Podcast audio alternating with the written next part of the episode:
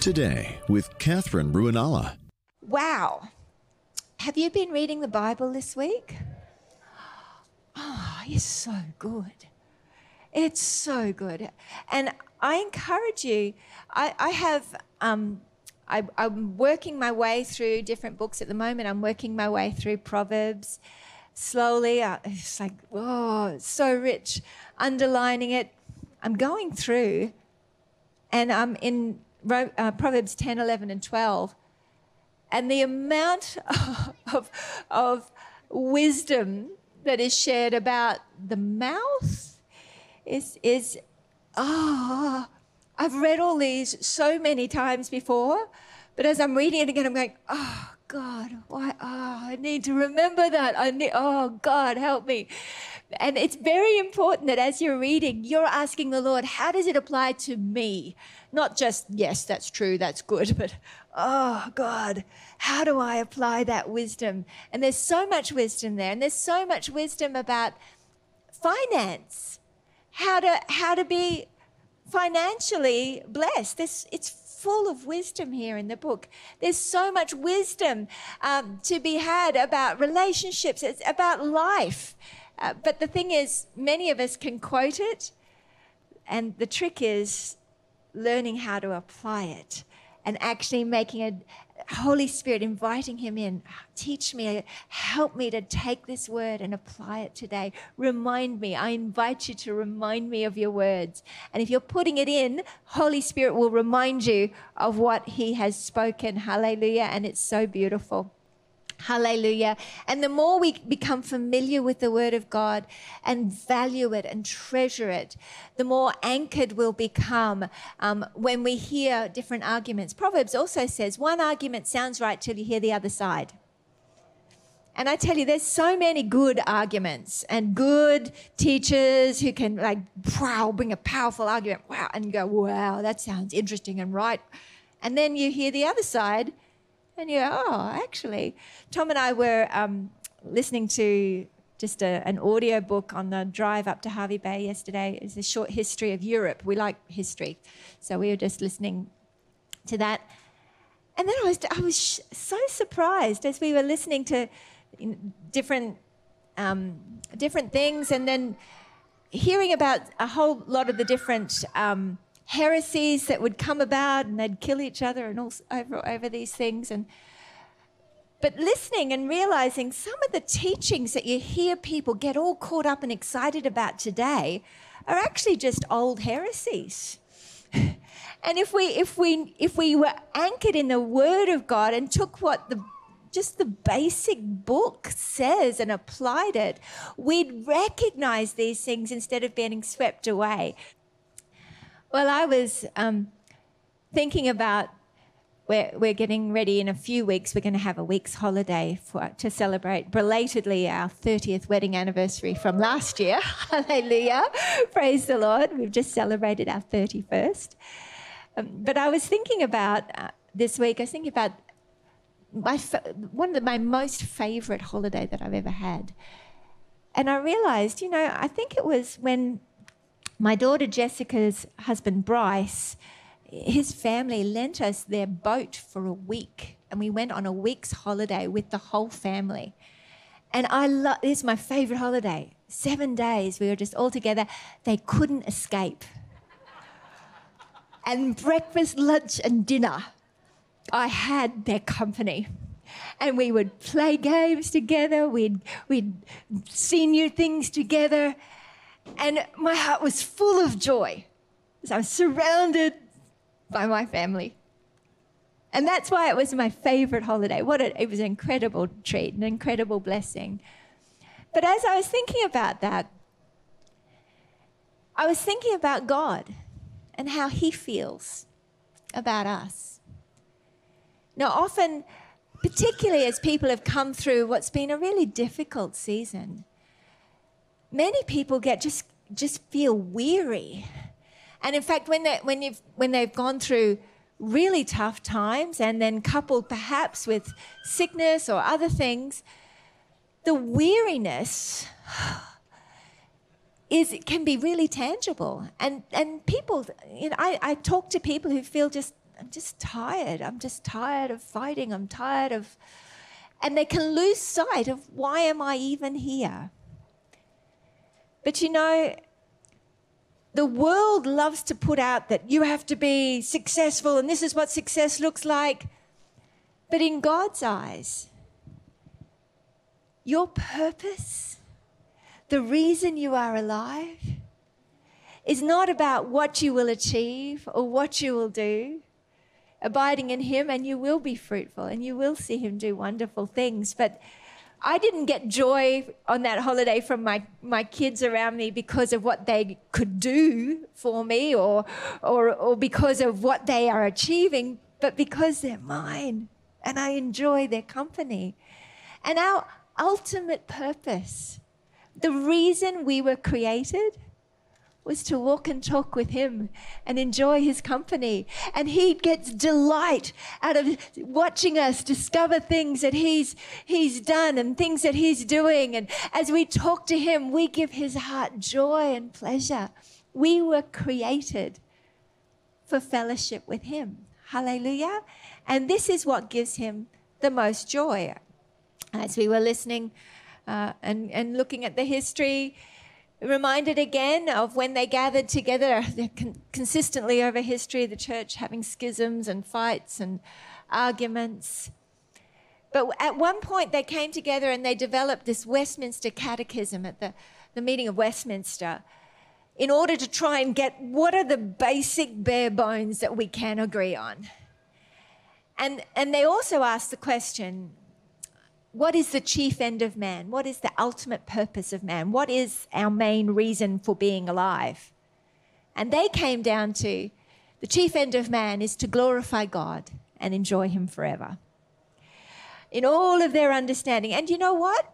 As I was doing a study this week, I've come to the same conclusion. This is what the Bible says. You look at it, all the scriptures. This is clearly the will of God for your life. People get all stirred up. Why? When am I? I need to know. I need to know my purpose. I need to know what I'm meant to do. Well, here it is. Love Him. Be loved by Him. And let that love shine out into the world around you. That's it. Hallelujah. It is the key of David. Isaiah 22 22 that the key that opens doors no one can shut, that closes doors no man can open. It, the key is the discovery of our chief purpose, which is to love Him, which is to enjoy Him, to give ourselves to loving Him. And you can do that no matter where you are, no matter what circumstance you are in. Nothing can stop you from achieving your purpose. Nobody can shut the door on your purpose because even if you were locked up in solitary confinement, you can still honor him and love him. Hallelujah. And fulfill your purpose and watch and see what the Lord will do. Hallelujah. Amen. Hallelujah. Let's have a look, if you will, um, at Colossians chapter 1. Thank you, Lord. I might start at verse 13 just because it's delightful. For he rescued us from the domain of darkness and transferred us to the kingdom of his beloved Son, in whom we have redemption, the forgiveness of sins Oh, come on. That's more of a worship moment. I'm going to do it again just so you can catch it and, and worship Him, all right? You ready? He rescued us from the domain of darkness and transferred us to the kingdom of His beloved Son, in whom we have redemption, the forgiveness of sins. Yay! Hooray! That's happy. Hallelujah. Here's the image of the invisible God the firstborn of all creation. For by him all things were created, both in the heavens and on earth, visible and invisible, whether thrones or dominions or rulers or authorities. All things have been created through him and for him. Say, for him. You were created for him. For him not some random chance. Why am I still alive? Why am I here? What's the point? You were created for Him. He enjoys you.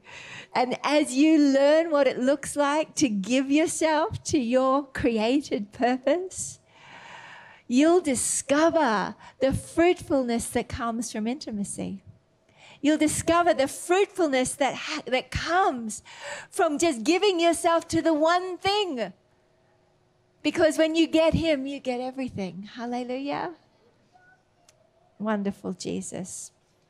You can turn, if you will, to Ephesians chapter 2. This is good too. Hallelujah. It's all good. I tell you what, delightful stuff. Our wonderful God. Ephesians chapter 2, verse 10. Oh, actually, let's go to verse 8. Who knows what this says? For by grace you have been saved through faith and that not of yourselves, it is the gift of God, not as a result of works, so that no one may boast. For we are his workmanship, created in Christ Jesus for good works which God prepared beforehand so that we would walk in them. So not only were we created for him, he's excited about things that he's already organized for you to walk in wonderful opportunities for you to bring hope and joy. You think, well, nobody knows about my ministry. Then smile at somebody and share a kind word, and they will. Because your ministry is not about a pulpit or a teaching gift or a prophetic gift or a healing gift. Your ministry is about loving Him and loving people. And you can fulfill it every single day. In the book of Proverbs, I was reading, an anxious heart weighs a man down, but a kind word cheers him up. You know, when you give yourself to loving God, you'll discover the kind words of the Father. I tell you, when I feel a bit anxious about things, if I get a bit concerned, I, my mind goes very quickly. And often when I, I start to try to go to sleep, it's like my mind's like, I got a chance now. I want to think about this. Stop. Or I might get anxious or concerned about this situation. Oh, I don't know what will happen here. What if that happens? Oh, I don't know what, what's going on here. Anybody else know what I'm talking about? Well, I've learned that I don't have to live with anxiety, but when that starts to happen, I go to the Father and I say, Father, are you going to help in that situation? Is everything going to be all right in this situation? Are you going to take care of that for me? And when He speaks the yes to my heart, everything's all right. I'm okay. And I've, I've learned that as I walk with him and I talk with him, he'll speak a kind word. He'll speak a word of love, a word of comfort that brings soothing and, and peace because his perfect love casts out all fear. Hallelujah. Has anyone ever been talking to the Lord and you've heard him just speak that kind word to your spirit?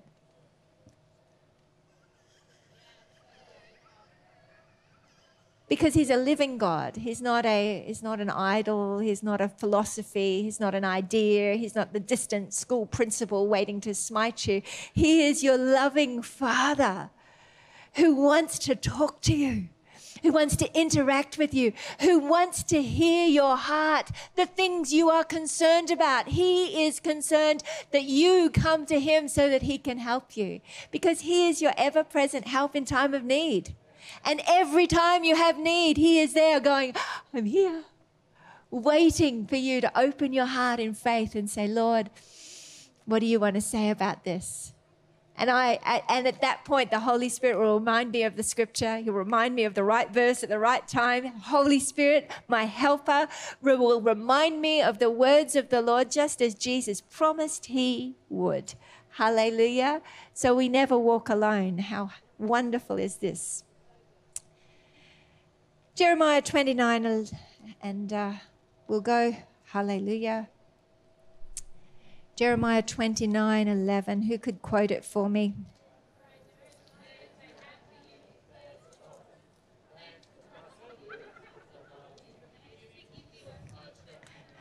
Very excellent. Hallelujah. Verse 11, we'll read it. For I know the plans I have for you, declares the Lord plans for welfare and not for calamity, to give you a future and a hope. So when the enemy comes and he goes, Oh, it's not going to work out this time. Calamity's coming. Oh, this is going to be disastrous. The Holy Spirit wants you to ask for help and he will remind you the plans of God for you are not for your calamity. They're to give you a future and a hope. Hallelujah. For your welfare and not for your calamity, to give you a future and a hope. Then you will call upon me and come and pray to me, and I will listen to you. And you will seek me and find me when you search for me with all your heart. I will be found by you, declares the Lord. It's so good. Now we can quote that but the Holy Spirit wants it to become so real to you that you wake up excited. That you wake up with the revelation knowledge He's laid up good works in advance for me to do. His plans for me are not for my calamity. His plans are not for my just plain survival. He has good plans, plans to prosper me and not to harm me, plans to give me hope and a future. Hallelujah. To use me for His glory. And as you give yourself to loving Him, to diligently reminding yourself, my life is not my own, it's been bought with a price.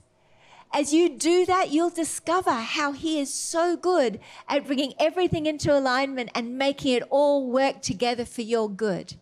For our, He works all things together for those for the good of those who love him and are called according to his purpose. Hallelujah.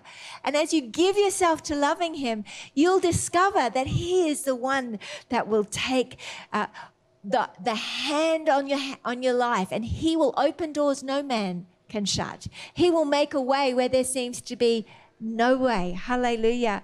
We can quote these things, we, we can know about these things, but the Holy Spirit wants to become so real to you that as you as you are talking with him, as you are walking with him, you recognize his ways are better.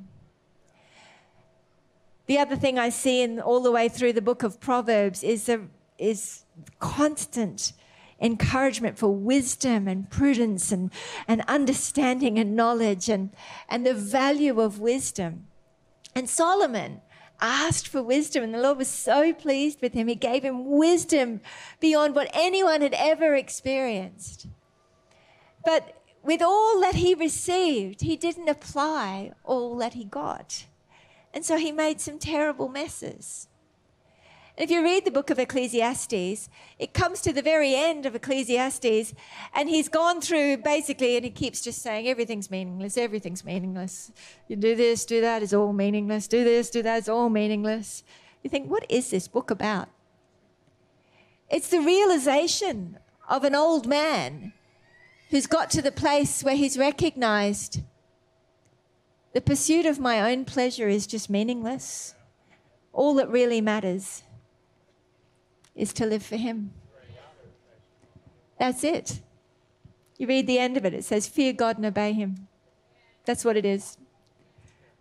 To recognize He's God. He'll let you do whatever you like to do, but when you come back to it, He's still waiting there, saying, I know the plans I have for you. My ways are higher than your ways. They're better than your ways. I've got good plans for you, and I am your safe place. I am the one that, is, that loves you more than life. And for all your desire to seek your own pleasure, looking for it here, there, and everywhere, the only place you'll actually find it is in Him.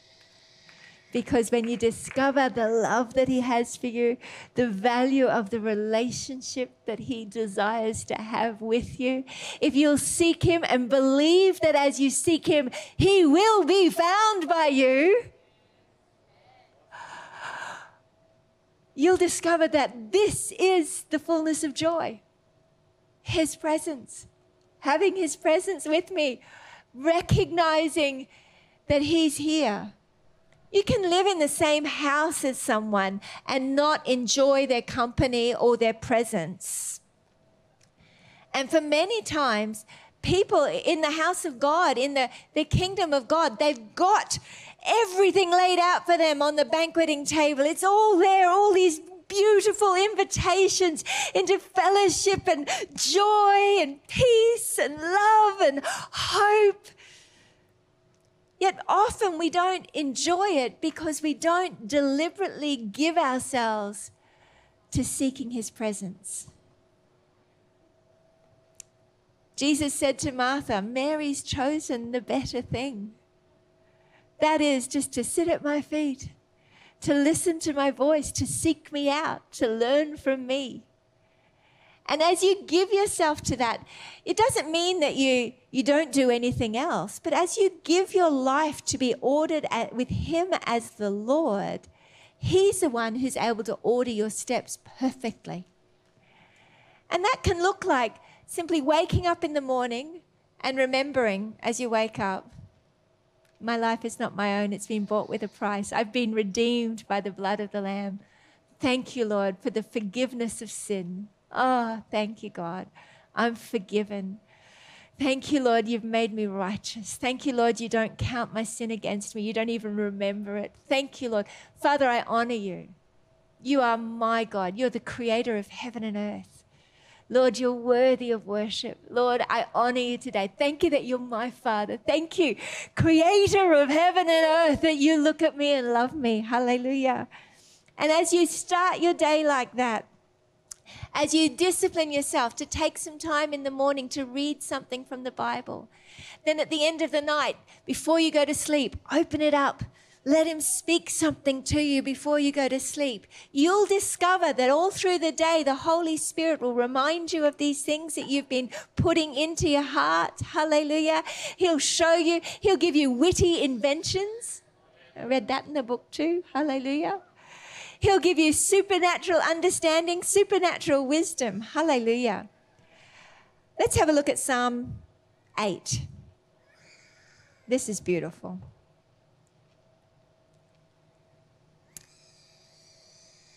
You could sing it from the beginning. Oh Lord, our Lord, how majestic is your name in all the earth. Hallelujah. Showing my age. Who, has, uh, who have displayed your splendor above the heavens. From the mouth of infants and nursing babes, you've established strength because of your adversaries to make the enemy and the revengeful cease. Verse 3 When I consider your heavens, the work of your fingers, the moon and the stars which you've ordained, what is man that you take thought of him? And the Son of Man that you care for him? Yet you've made him a little lower than God, and you crown him with glory and majesty. You make him to rule over the work of your hands. You've put all things under his feet. Wow. God created you in his image, and he's put you in charge of the earth. Hallelujah. To rule over it. It's what it says. It's, just, it's not some idea. It's what the Bible says here. You make him to rule over the work of your hands, and you've put all things under his feet. This is the joy of being joined to God. That you are not another little animal on the earth. You're not a little ant on the earth, just another creation. You are sons and daughters of the Father. Wow. He loves all the things that he's created. They're beautiful, but you and look, I don't I don't care if you don't like it, but you are you don't have the same status as an animal. You've been created in the image of God. We love he loves the animals, hallelujah. But he also ate them. now I'm really in trouble. I'll just.